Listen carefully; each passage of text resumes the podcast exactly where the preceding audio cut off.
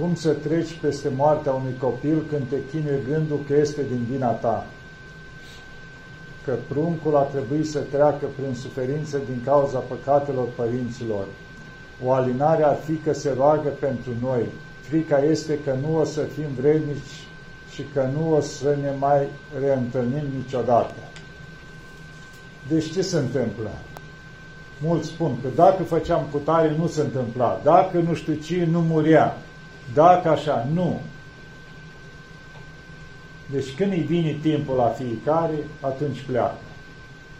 Pentru că Dumnezeu încearcă pe fiecare să le ia la momentul cel mai potrivit. Pentru că nu știm ce ajunge în viață cineva. Poate un copil, îl ai, îl iubești, așa. Și rândește Dumnezeu și pleacă din lumea asta. Dar Dumnezeu vede că el crescând mare, poate își făcea rău și lui și la cei din jur. Își perdea și el sufletul și mai făcea rău și altora. Și le ia la momentul care e cel mai potrivit. Și dacă l-a luat de copil, normal și botezat, s-a dus în cer, s-a dus în rai. Da, e greu ca părinte să depășești lucrul ăsta, dar el se roagă de acolo pentru părinți.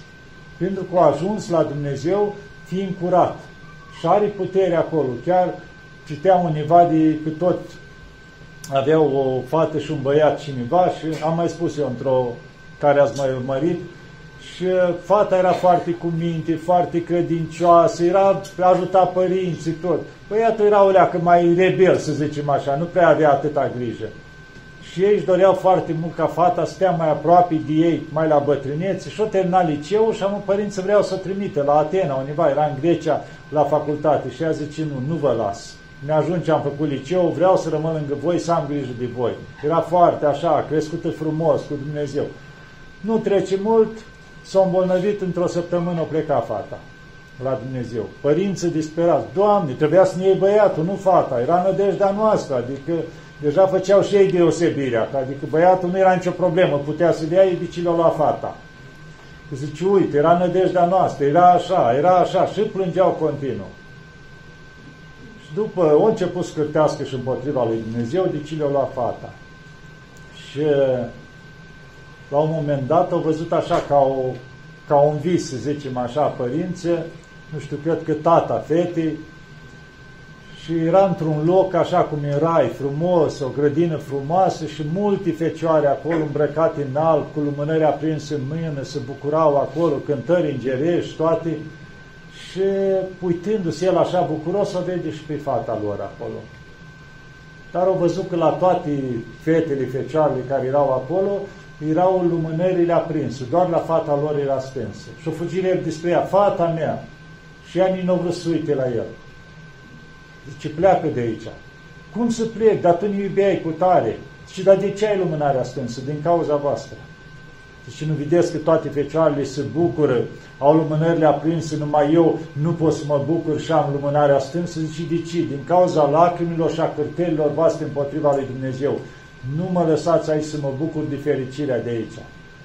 Zice, încetați lucrul ăsta că vă faceți și vouă rău și mie, cârtind împotriva lui Dumnezeu și nu vedeți câtă slavă, câtă bucurie aici, mă învrednici Dumnezeu de asta, de ce cârteți împotriva lui Dumnezeu? Deci mă lua la momentul cel mai potrivit ca să mă aduc aici. Și atunci și-o revenit din visul cealaltă și când și-o dat seama, a spus la soție, zice, uite, gata, de acum s-au îmbrăcat amândoi, haine albe, cu bucurii, că până atunci stăteau în haine negre, vecine, când au văzut în haine albe, au nebunit amândoi, erau vesele, au făcut masă la toți, la săraci, se bucurau acum când au văzut unde e fata lor. Deci Dumnezeu, la Dumnezeu nu este întâmplare, ca să zici că e așa. Nu, Dumnezeu are grijă de toate. Să lăsăm toate în grija Lui. Oricine caz, dacă pleacă unul, să știm că nu întâmplător o plecat. O fost în planul lui Dumnezeu. De care dintre păcate să ne temem și să ne ferim cel mai mult? Cum putem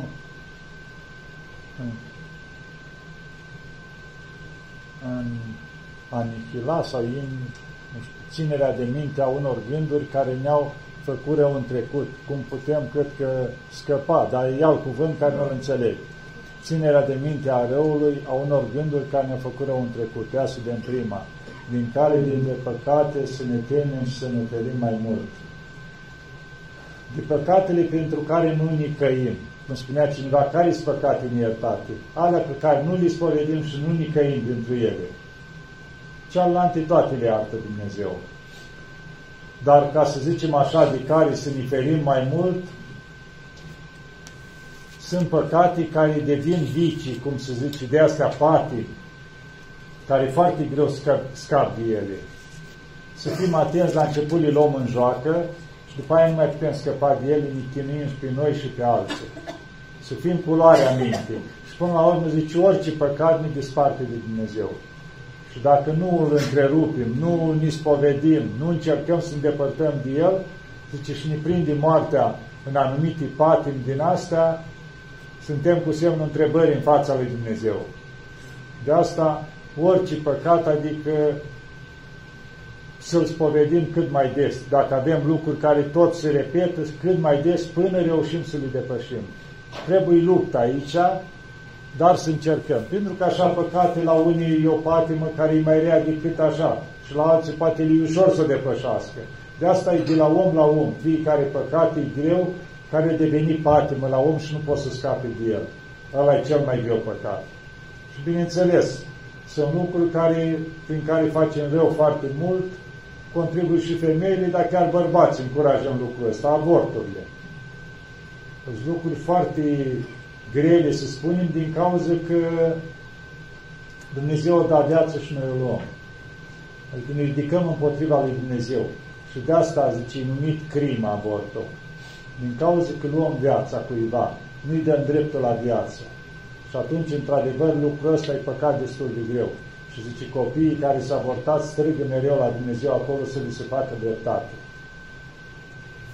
Da.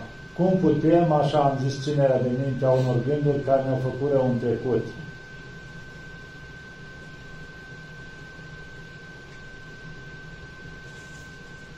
Păi zice, întotdeauna dacă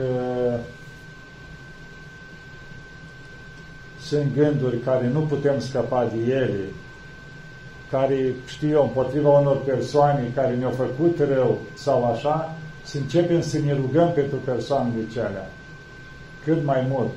Că atunci, încet, încet, putem depăși lucrul ăsta, putem ierta, putem să scăpăm de lucrul ăsta. Pentru că altfel, cum spui la cineva, te iert, dar te țin minte. Adică numai iertare nu-i. De câte ai ocazia, adică iese la suprafață lucrul ăsta. Nu, să încercăm să iertăm. Că dacă ne iertăm noi pe cei din jurul nostru, ne iartă și Dumnezeu. Pentru că în fiecare zi spunem Tatăl nostru și spunem acolo și ne iartă nouă greșalele noastre, precum și noi iertăm greșiților noștri. Și dacă noi nu iertăm, ar trebui să zicem altfel. Doamne, și nu ne ierta nouă greșalele noastre, precum nici noi nu iertăm. Adică noi chiar îi punem ca o condiție lui Dumnezeu și ne iartă nouă, precum și noi iertăm. Și noi nu iertăm. Și atunci Dumnezeu zice, da, o să fac cum mi-ai zis. Adică o să iert când o să iert și tu. Chiar lucrul ăsta îi cerem noi lui Dumnezeu.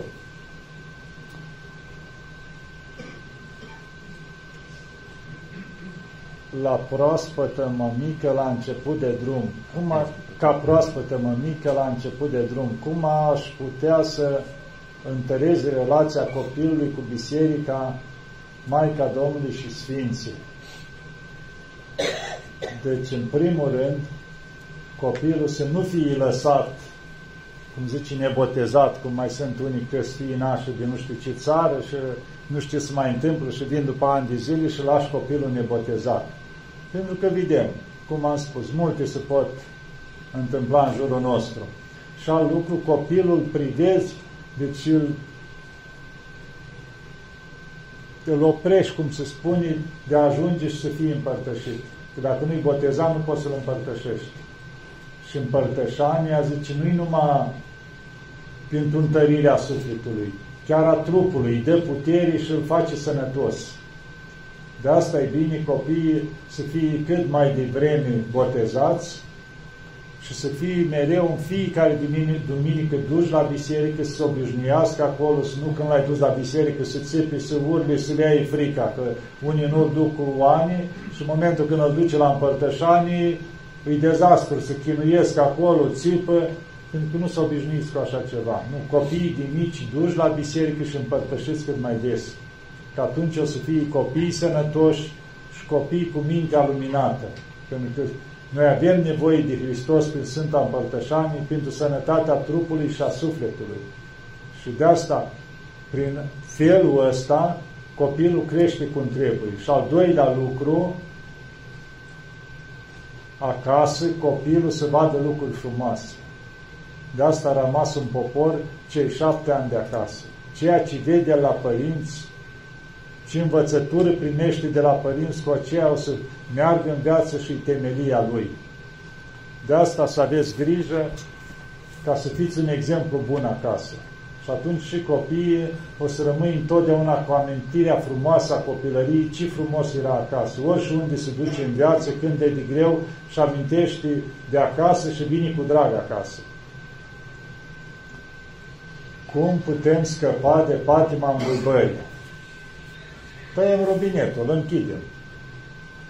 Normal. Deci asta orice lucru. Dacă îți faci frigiderul plin cu ce îți place mai mult și tot împiedici de fi la fiecare trecere prin bucătărie tot de frigider, o să ajungi că nu poți.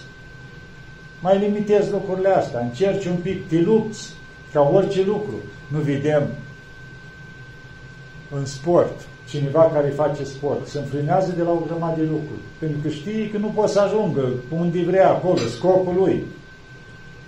La fel în orice lucru. O femeie vrea să-și păstreze silueta, să vezi ce posturi ține și mănâncă la apusul soarelui și numai nu știu ce apă cu nu mai știu ce. Dacă îi spui, auzi, te rog, ține și tu un pic de post miercuri și vin. Vai de mine, părinte, dar nu pot. Dacă eu spus doctorul că vezi că nu știu ce boală ai și mori dacă nu faci așa, să vezi cum poate. Sau dacă îi spuni prietenului, vezi că ai pus 2 kg în plus, să vezi ce repede poate să-ți iei și postul. Deci când e vorba de ceva exterior care nu are nicio valoare până la urmă, putem. Dacă nu e vorba de veșnicie, sufletul nostru, să ne apropiem mai mult de Dumnezeu, ca să câștigăm veșnicia, nu greu să jertfim o leacă ceva. Deci cu patima asta în bulbării trebuie să ne luptăm. Fiecare. Ne luptăm, biruim. Nu ne luptăm, atunci tot timpul o să căutăm și o să ajungem din ce în ce mai mult. La 150 de kilograme, mai mult, vezi că fug toți din jurul tău și te întrebi ce se întâmplă. Cum mai spunea cineva, avea tot vreo 100 de kilograme și la doctor și domn doctor, nu știu, gras și de la apă. Și nu de la apă, mai, de la mâncare. Adică nu pune apa în față că te îngrași de la apă. Deci obligat, îți place și mâncarea ca să pui kilograme așa. Deci la unii oameni pun mai repede, dar tot trebuie să consum ceva ca să pui, că nu se poate de la aer și apă. Cum ne vindecăm de mândrie? Prin opusul mândrie, prin smerenie. Și asta înseamnă totdeauna să plecăm capul. Nu imediat ne-a zis cineva ceva, răspundem împotrivă. Nu. Încercăm să ne rugăm, dacă putem, în momentele cealea. Că rugându-ne, ă, vine Harul lui Dumnezeu peste noi. Și atunci nu ne mai arde să ne înălțăm, să spunem că suntem cineva, că Harul lui Dumnezeu zice e foarte fin. Și cum ne înălțăm un pic pleacă. Vine întristarea, vine uscăciunea și atunci dacă ai gustat din Harul lui Dumnezeu și știi cât e de bine pacea aia lui Hristos care o ai în viața ta, îți dorești permanent să fii în pacea asta și nu-ți mai arde de mândrie oricine te laudă cineva cu un cuvânt, imediat te ridici de la jumătate de metru la pământ și grozavă seu. Nu. Deci știți, merești atunci, indiferent cine ești, ce faci, întotdeauna te zmerești și pleci capul, cum se spune. Pentru că orice am face noi, nu au fost atâția oameni în pământul ăsta, filozofi, care s-au crezut mari, nu știu ce. Dar dacă o pierdut împărăția lui Dumnezeu, toate se egal cu zero. Nu vedem aici pe pământ. Poți să ai avie, să ai de toate. La un moment dat toată lumea pleacă. Și ce ia fiecare cu el? Ați văzut. Pleacă bogătani, oameni care conduc țări și așa mai departe. Fiecare tot între patru scânduri. Nu ia nimic cu el. Dar găsește dincolo ce-o trimis înainte.